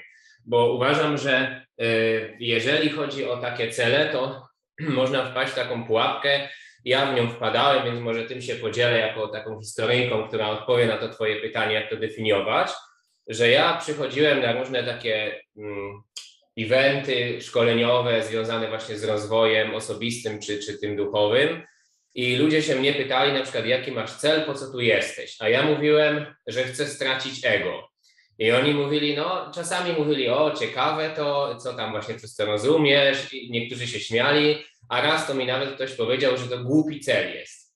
No i ja pamiętam, że też się poczułem źle z tym, że, że tak mi powiedział, ale nie chciałem już wchodzić tam w szczegóły. I um, pamiętam, że różnie ludzie reagowali. Teraz faktycznie z perspektywy czasu to jest taki cel przez mgłę. I, I dokładnie to, co ty powiedziałeś, czyli że jak ja miałem cel, żeby stracić ego, to od razu mówię, że tego nie osiągnąłem, czyli dalej mam ego, dalej się kieruję czasami iluzjami i pewnie do końca życia tak będzie, bo tak jako ludzie mamy, nie jestem oświecony, ale wiele tych elementów tej skostniałej struktury egotycznej e, się ode mnie odłamało, więc po części można powiedzieć, że ten cel osiągnąłem ale mm, był on celem z takiej mgły, czyli ja tak naprawdę nie chciałem stracić ego, bo dużo ludzi ma takie, takie właśnie też w rozwoju plany, tak mówią, że chce stracić ego, porzucić ego, przeżyć śmierć ego.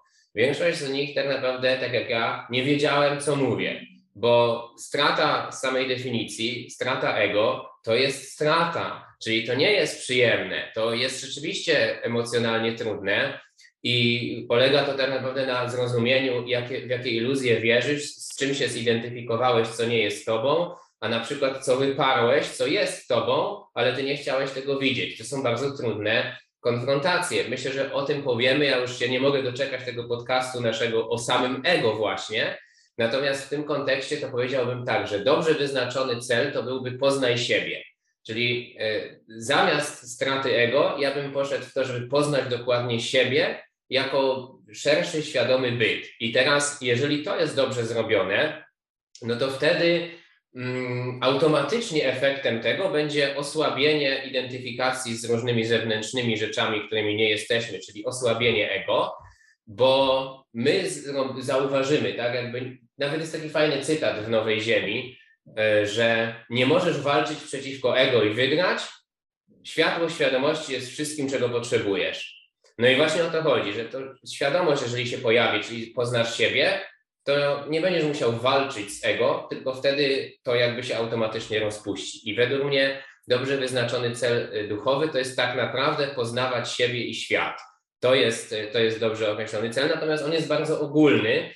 No i to jest pewien problem z celami takimi duchowymi, i wydaje mi się, że dlatego jest to problem, bo te cele powodują, czy też ta ewolucja y, świadomości powoduje, że zmieniają nam się paradygmaty, czyli sposób patrzenia na świat jeżeli mamy nowy sposób patrzenia na świat, no to z tego nowego sposobu patrzenia na świat wyłaniają się kolejne cele. I są oczywiście pewne modele, takie jak model Wilbera czy model Hawkinsa, jak te kolejne poziomy świadomości przekraczać, ale są to tylko i wyłącznie modele, o których sami autorzy piszą, że nie da się ich zrozumieć, jeżeli się tam nie jest. Czyli każdy poziom może być y, zrozumiany tylko i wyłącznie z poziomów wyższych lub z tego samego, ale nie z niższych.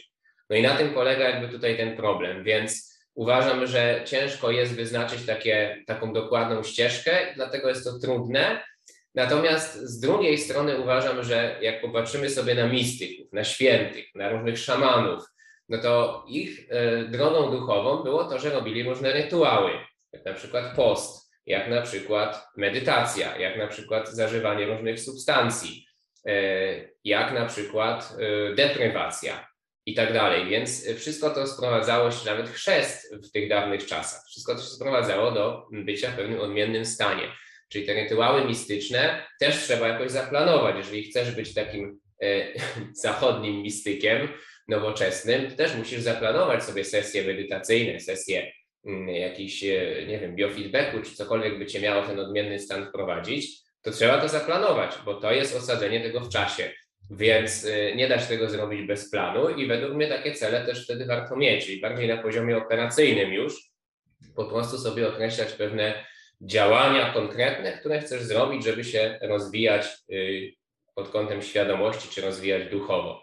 Ale faktycznie efekt tego uważam, że jest trudny do określenia, no bo tak jak mówię, tutaj problemem jest to, że spoza paradygmatów niższych, no nie widać tych wyższych. Dopiero odkrywając je, jesteśmy w stanie po jednym przechodzić na wyższy. Tak, no dwie rzeczy, które mi się pojawiły w trakcie Twojej wypowiedzi. To pierwsza właśnie ten cel, jeżeli chodzi o porzucanie ego. Też nie, nie będę w to wchodzić dużo, bo trzeba by zdefiniować, czym jest ego, ale to jest właśnie to, że jest to taki jakiś abstrakcyjny cel, że ciężko wiedzieć, co się ma zrobić, czy jest taki zamglony cel. Natomiast często jest tak, że jeżeli sobie zdefiniujemy ego jako zdrową osobowość, to często jest tak, że w życiu potrzebujemy go. Nawet ciężko jest przechodzić bez osobowości życie, bo musimy mieć jakiś koncept siebie i wyznaczać pewne granice. Uważam, że to nawet nie jest kwestia wysiłku mentalnego, tylko jakiejś gotowości duchowej, żeby to zrobić, ale kompletnie nie chcę iść w tym kierunku dzisiaj w tym podcaście, bo bardziej mi pasowało to, co ty powiedziałeś potem, żeby to rozpuścić, że faktycznie, jeżeli, jeżeli ktoś chce porzucić ego, to pytanie, kto chce, bo zazwyczaj to ego chce porzucić ego. Czyli można by to już wtedy zdefiniować, że jedna część osobowości walczy z drugą i bardziej to przeramować jako uzdrawianie z bardziej świadomej części tej mniej świadomej, bo ona faktycznie może w niektórych kontekstach być problematyczne. Natomiast to, co fajne, jakby wniosek, który ja wyciągnąłem też z Twojej wypowiedzi i co fajnie taki miałem insight i fajnie mi to podsumowało niektóre moje przemyślenia, to to, że faktycznie te, te cele duchowe, one są związane jednak bardziej, zresztą Ty też to powiedziałeś, z pewną praktyką. I, I, myślę, że tutaj takim sensownym celem dla mnie, który ja też mam w jakiejś swojej praktyce duchowej, to jest po prostu miernikiem mojego celu jest to, czego praktykuję. Czyli nie mam, czy, czy jak robię jogę, czy jak robię e, medytację, czy jak robię różne właśnie czasami e, rytuały, nazwijmy to, to nie mam w nich celu samego w sobie, co się ma stać, jak to zmierzę, tylko po prostu mam, tak, to jest taki cel procesowy. Czyli dla mnie realizacją celu jest to, że byłem obecny w tym procesie i się mu poddałem.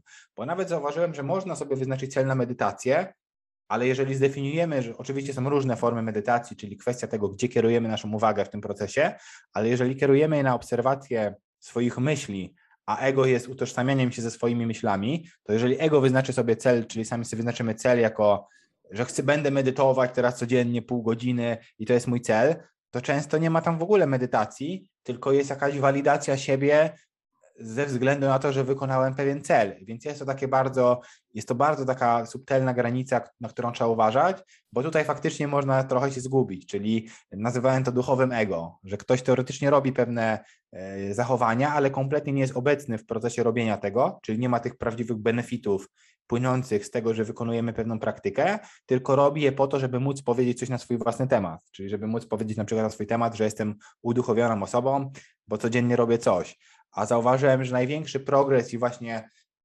ciężko mi też określić, czy to jest przekraczanie poziomów, czy wchodzenie na inne pewne doświadczanie pewnej świadomości, wynika z tego, że oddajemy się w pełni procesowi, a nie skupiamy się na tym, że będzie jakość, gdy ten cel zrealizuje, bo jednak ciągle nawet te prototypowanie, czyli wyznaczanie płynie z obecnej świadomości, więc ciągle będziemy na tym samym poziomie, tylko w nieco innym w nieco innym ustawieniu w, tym, w tej rzeczywistości. Więc myślę, że, że dla mnie rozwiązaniem na takie cele duchowe jest poddanie się e, praktyce i bycie z, z tym procesem, nieocenianie go i to jakby wprowadzi w nas taką wewnętrzną, nazwijmy to, ewolucję. Natomiast jeszcze jedna rzecz, już tak odbiegając od tego trochę takiego tematu, który, który jest takim bonusem, nazwijmy to w tym odcinku, jest to, jak twierdzisz, co jeszcze jest ważne w procesie osiągania celów, bo ja uważam, że istotna jest rola Twojego otoczenia, środowiska, że to jest bardzo wspierające w procesie realizacji celów. Ty chyba nawet zresztą mówiłeś to w jednym z odcinku, jak to jest ważne, więc mhm. może poruszmy jeszcze to zagadnienie, czyli jak uważasz, jaką rolę pełni środowisko, otoczenie e, w kontekście naszych celów?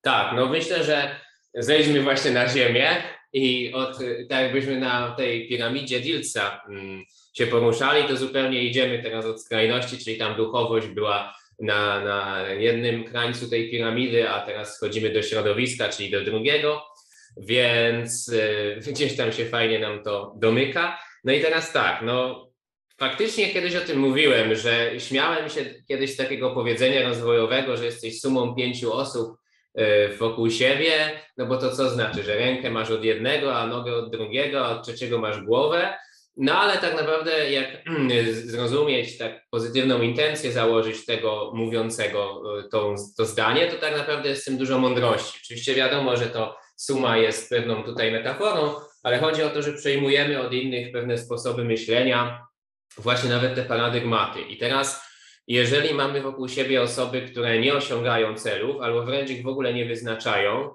no to nie będzie nam to pomagało. Natomiast jeśli zbudujemy środowisko, w którym są ludzie o podobnych celach i osiągają te cele, no to możemy się tym po pierwsze inspirować, a po drugie wymieniać wiedzą, więc tutaj jest to po prostu rola wspierająca.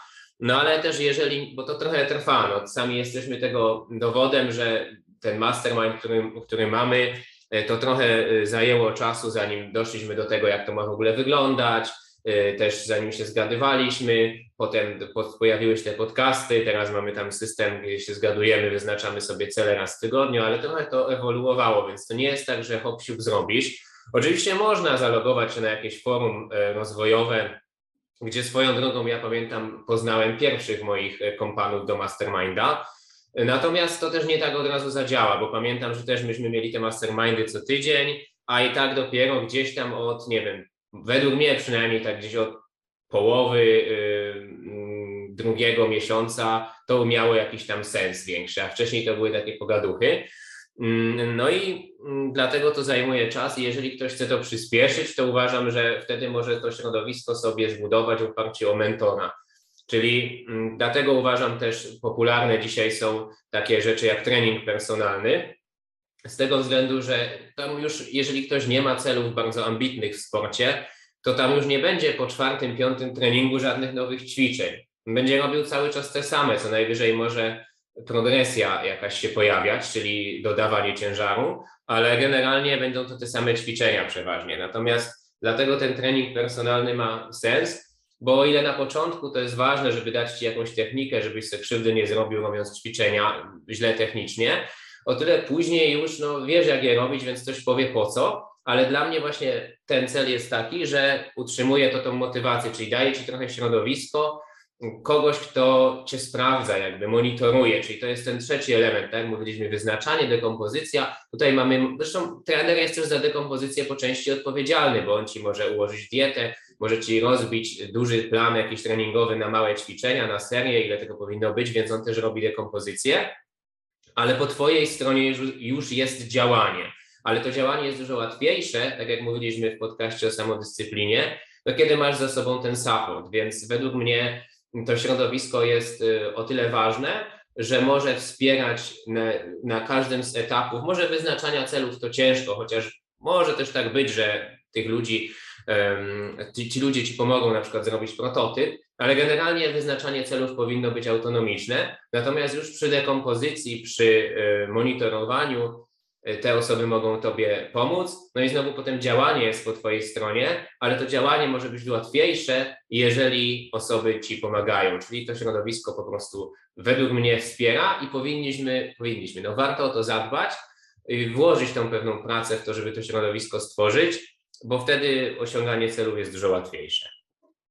Tak, no ja w ogóle uważam, że w ogóle środowisko jest trochę taki, taki poziom wody, że woda jednak ciągle robi tak, że wyrównuje swój poziom, jest równa na pewnym poziomie i często jest też tak ze, ze, ze środowiskiem, że środowisko ma pewien poziom jednostki, które są w tym systemie, nazwijmy systemem, albo w tym środowisku, będą wyrównywać do pewnego poziomu, czyli jak są tam jednostki, które są liderami albo które tworzą wartość tego środowiska, to będą ciągnęły w, dół, w górę jednostki, które do, dołączają albo nie są jeszcze na pewnym poziomie.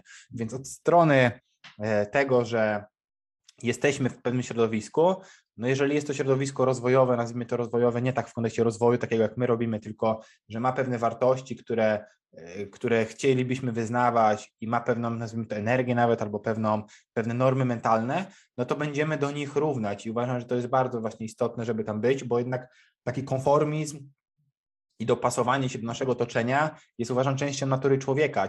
Ciężko jest ciągle, i, moim zdaniem jest to też bezsensowne, żeby ciągle walczyć ze swoim otoczeniem, więc lepiej je tak stworzyć, aby rozumieć wspólnie, zresztą rozmawialiśmy też o tym w, w, kontekście umiejętności socjalnych, żeby żyć w otoczeniu ludzi, z którymi się wspólnie rozumiemy, wyznajemy po, po, podobne perspektywy na życie, bo to będzie powodowało, że wspólnie wraz, w, rośniemy i trochę też zabezpieczamy to, gdzie jesteśmy, czy jak mamy pewne nawyki, to one się utrwalają w takim środowisku, no bo jednak wszyscy tam wyznajemy te nawyki.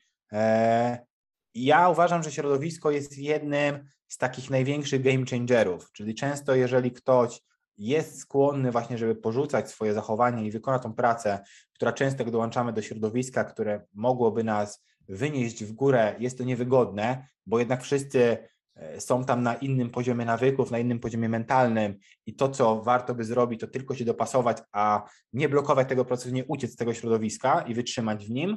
E, więc jest to jedna z rzeczy, która bardzo można, mo, może pomóc. Nawet widzę, że często możemy powiedzieć, że osoby, które wychowały się e, w rodzinie, która miała pewne wzorce, dawała dobry model tego, jak funkcjonować w rzeczywistości, no mają ten start nazwijmy to łatwiejszy pod tym kątem, że nie dostały nigdy złego benchmarku. One od razu się wychowały w modelu, który jest funkcjonalny i działa.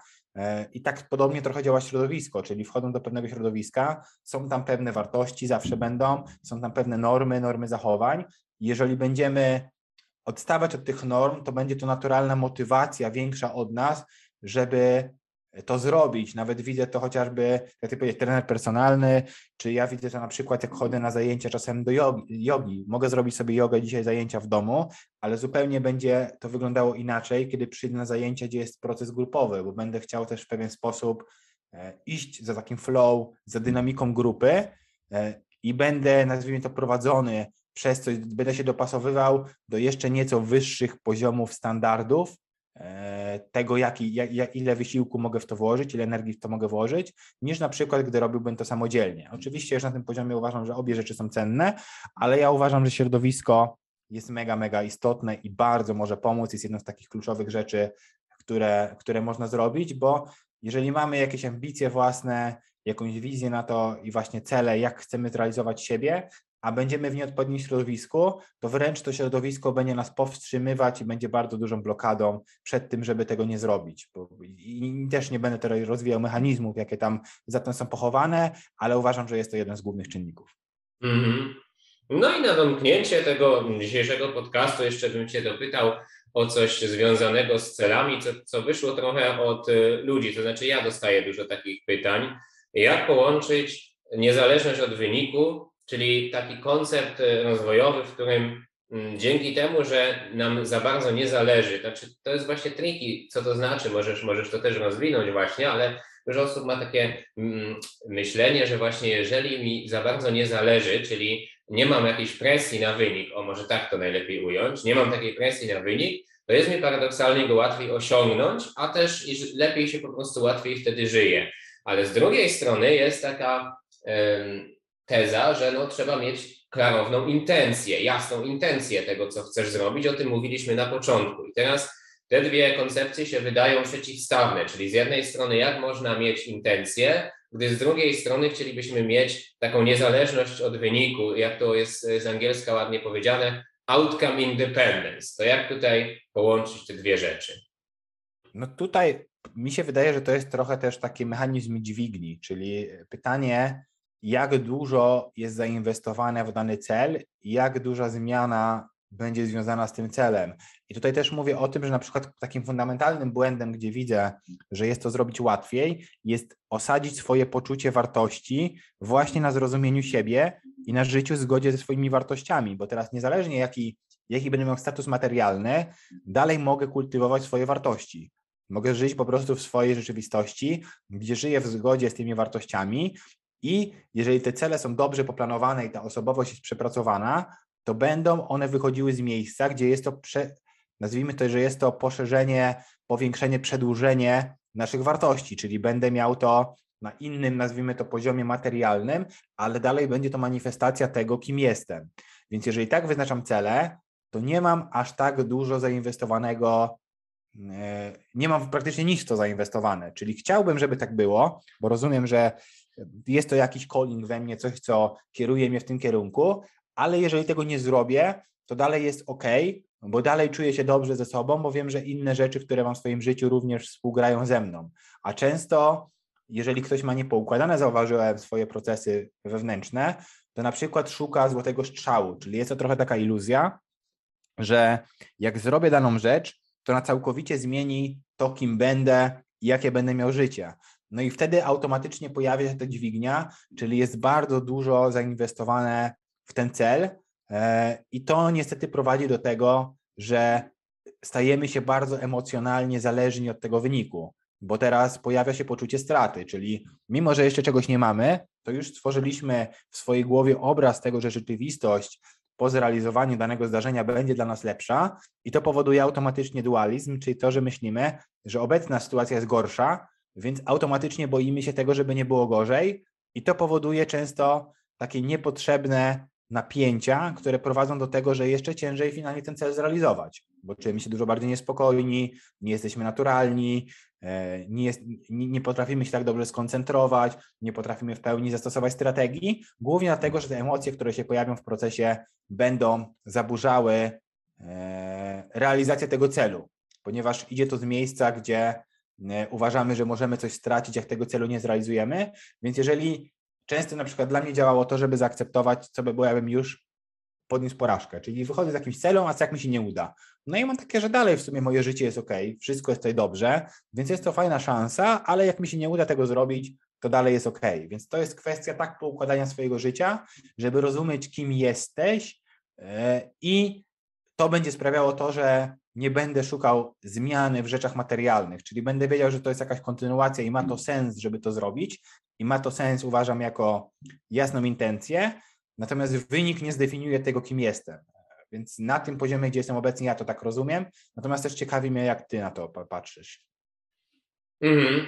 No, to co powiedziałeś, to właściwie jest moim zdaniem tym kluczowym elementem, czyli to poczucie wartości, bo ja pamiętam nawet kiedyś, dokładnie to chyba w październiku było, nagrałem na vloga takie trzy filmiki, E, jeszcze ich nie wrzuciłem, ale myślę, że to za jakiś czas będzie. Także na moim vlogu będzie taki no, półgodzinny w sumie um, temat, nagranie w trzech osobnych filmach, gdzie ja to wyjaśniam, jak można to poczucie um, niezależności od wyniku i intencje połączyć i dlaczego to jest ważne i skąd się to w ogóle bierze i tam wymieniam takie trzy filary. I tutaj nie będę zdradzał wszystkich trzech, tylko właśnie ten, ten trzeci, o którym też ty powiedziałeś, czyli poczucie wartości. I według mnie właśnie to jest y, kluczowy element, bo jeżeli my mamy zdrowe poczucie wartości, to tam na tej szali związanej z rezultatem za dużo nie ma. I teraz dużo ludzi próbuje y, w ten sposób sobie poradzić, że, że jakby na siłę na przykład obrzydza sobie ten cel i na siłę jakby go umniejsza, bo czuje, że na tej szali jest za dużo i w związku z tym czuje za duży stres. Czyli na przykład, jeżeli yy, tam na tej szali jest atrakcyjna partnerka, to znałem ludzi, którzy robili coś takiego, że jak się spotykali z tą osobą, to sobie wyobrażali, że ona ma wąsy, że jej pingwin na głowie siedzi i tego typu rzeczy, żeby się nie stresować. No i według mnie to jest absurd, bo jeżeli y, ten stres się pojawia, to z czego on według mnie wynika? On wynika właśnie z tego, że dużo osób y, przypisuje osobom, które, którym po pierwsze w ogóle sami przypisali wysoki status, a potem jeszcze przypisali tym osobom, które mają wysoki status, taką zdolność do tego, żeby oni decydowali, co oni sami o sobie myślą. Czyli tak naprawdę ktoś najpierw przypisał wysoki status, na przykład atrakcyjnej kobiecie albo mężczyźnie, który dużo zarabia, a potem jeszcze dał prawo tej osobie, żeby ona decydowała, co on sam o sobie myśli. I teraz to trzeba zmienić, jakby zanegować ten mechanizm, uświadomić sobie go i zrozumieć, że to jest absurd. I to jest jeden z elementów pracy nad poczuciem wartości. No i wtedy nagle na tej szali już jest dużo mniej, bo na tej szali dalej jest to, czy ja na przykład z tym bogatym mężczyzną wejdę w jakiś biznesowy układ i być może na tym zarobię. Tak dalej jest to, że być może, jeżeli ta partnerka jeszcze od, y, potencjalna, oprócz tego, że jest atrakcyjna fizycznie, że mi się seksualnie podoba, to jeszcze będzie jakiś fajny vibe i będę się dobrze z tą osobą czuł też pod kątem tego, kim ona jest i może z tego coś wyjdzie, czyli jest tu coś, można powiedzieć, do wygrania po obu stronach, żeby było jasne, ale powiedzmy z perspektywy patrząc y, zawsze patrzymy z, jednych oczu, tak? No to jakby w kontekście siebie to patrzymy z tych swoich własnych, więc jest coś dla nas do wygrania, ale y, na tej szali już nie ma do przegrania poczucia wartości. Jest do wygrania potencjalnie fajna relacja. Super. Jak jej nie będzie, to też życie się nie zawali ale już nie ma na drugiej szali do straty poczucia wartości, poczucia szacunku do siebie, tego self-esteem nie ma już, tam tego nie tracę, tylko czuję, że okej, okay, jeżeli się nie spodobam, jeżeli nie zagra, nie będzie tego vibe'u, to też jest okej. Okay. Jeśli ten facet ze mną nie zrobi biznesu, zrobi z kimś innym, szkoda, bo nie zarobię, ale to może kiedy indziej zarobię, ale szacunek do siebie dalej mam. I to jest to, bo wiele osób myśli, że ten stres ich związany z wynikiem wynika z tego, że jak tego wyniku nie będzie, to jest duża różnica między ich jakością życia.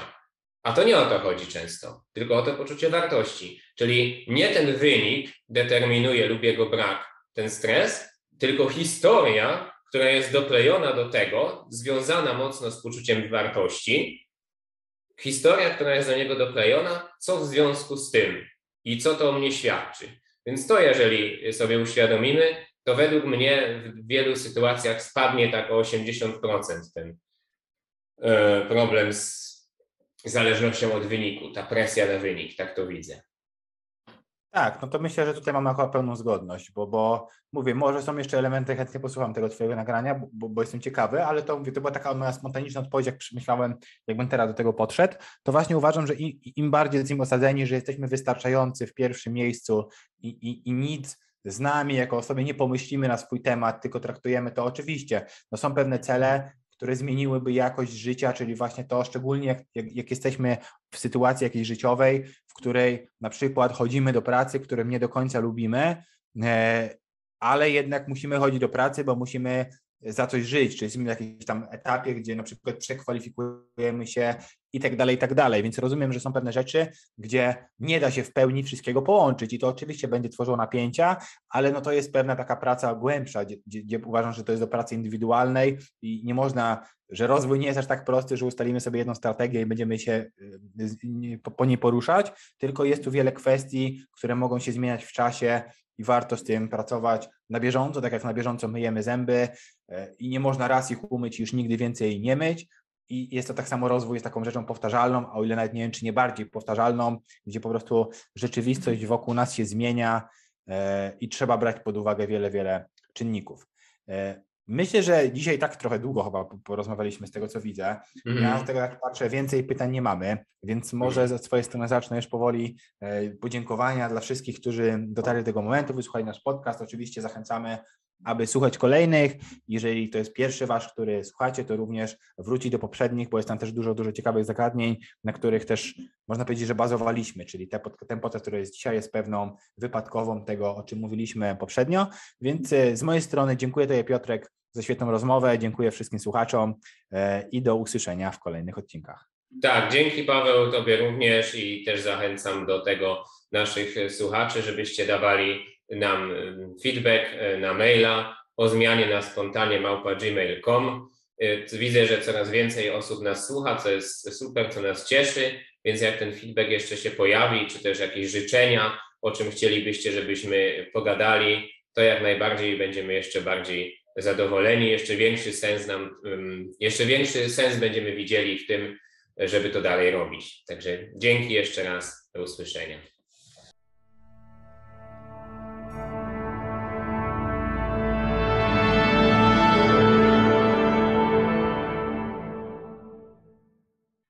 O zmianie na spontanie.